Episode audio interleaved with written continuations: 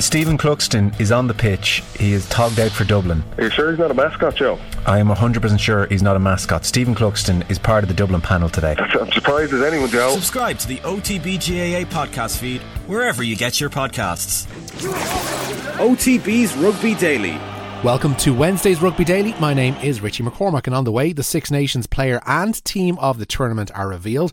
The All Blacks have suffered a major injury blow ahead of the World Cup, and London Irish are on the verge of a takeover. First up, there's more bad news for Ireland ahead of Saturday's Women's Six Nations clash with France at Musgrave Park. Centre Enya Breen is to miss the rest of the competition. She sustained a knee injury in last week's defeat to Wales in Cardiff and requires an operation to rectify it. Leah Tarpey and Kayla Waldron, both part of the wider squad, but neither involved last week, are ruled out of the France game. Greg McWilliams has called up Anna McGann, who only made her debut in last year's Wales test and was subsequently involved in the Sevens programme. France were 22 12 winners away to Italy last weekend and, along with England, are one of the competition favourites. Hannah O'Connor and Dana O'Brien were on media duty today, with the former asked if Saturday was all about damage limitation. Absolutely not. No, we are not playing a Six Nations game to go to have that attitude. As I said, our squad is full of you know youth and exuberance with a mix of senior people as well. So it's a beautiful balance. But like we're definitely not show, we're not in this competition to make up the numbers or take foot, uh, you know step off the gas as we go into this week. So no, very much heads down, see what we can do. And as I said, it's those little tweaks that we feel as a squad, we're very confident that's going to make a big difference for us and how we go about our business on Saturday. Since the defeat in Cardiff, O'Connor says they've been doing all they can to ensure there are improvements made for the visit of France. We do our, our you know, our reviews across Monday and kind of ourselves over the Sunday before we come back together, before coming back as a group you know, and there's lots of elements where we feel like, you know, we just didn't quite get it right. And, you know, that onus, we take the you know, we put our hands up to that as a playing group and like have the honesty with each other when we come in for those reviews. So you're just looking at basically, you know, both attack and defence where we can be that little bit better. And it's small changes, you know, it's not panicking and going away from the structures that we know and that we've been, you know, building over the last while.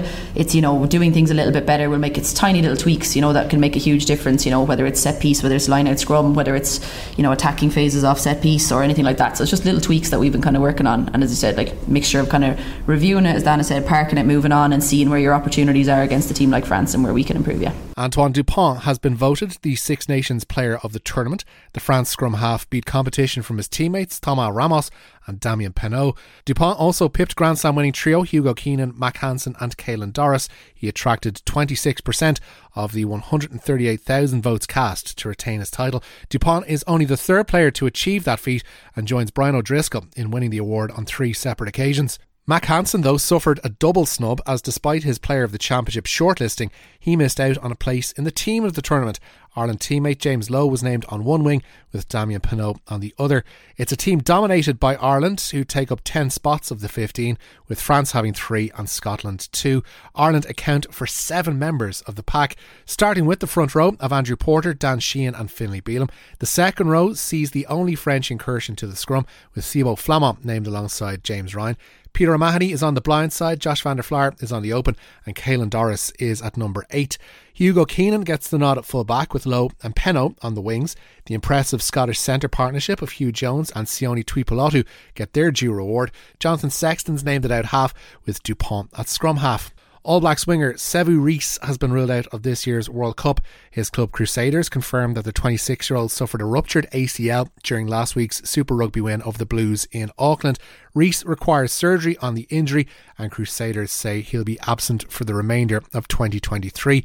His Crusaders head coach Scott Robertson said of the blow, it's a hard one for him and for the club as a whole because he's so important to us. Really feel for him, said Robertson. He's been incredible for us. A lot of hard work will get him back to where he was beforehand, a world class wing. London Irish are on the verge of a takeover by a major American fund. The Daily Mail claim that the exiles are struggling financially and were in danger of not fulfilling this month's payroll. In a statement earlier today, London Irish said it has been public knowledge that the club is exploring its options with regards to investment. However, no comment will be made until there is anything to announce. In regards to recent media reports, they add London Irish can categorically confirm that all staff will be paid this month Anything reported to the contrary is pure speculation. The Mail say this month's payroll will be covered by the incoming US group, with terms agreed with club owner Mick Crossan regarding fresh investment. London Irish are to see a number of key players depart this summer, with Ollie Hassell-Collins off to Leicester, as I reported here on Rugby Daily yesterday. Fullback Tom Parton is joining Saracens and Australia lock Rob Simmons is heading for Clermont. Finally, Sale head coach Alex Sanderson says Cobus Wiese's knee injury is as bad as it gets. The South African lock was denied a try in Sale's Premiership win over London Irish earlier this month via a Rory Jennings tackle. However, Sanderson has revealed that Visa is facing six to nine months out injured due to a fractured knee with ACL and meniscus tears. That's it for today's Rugby Daily. Don't forget to subscribe to the OTB Rugby feed for all of the latest rugby podcasts first.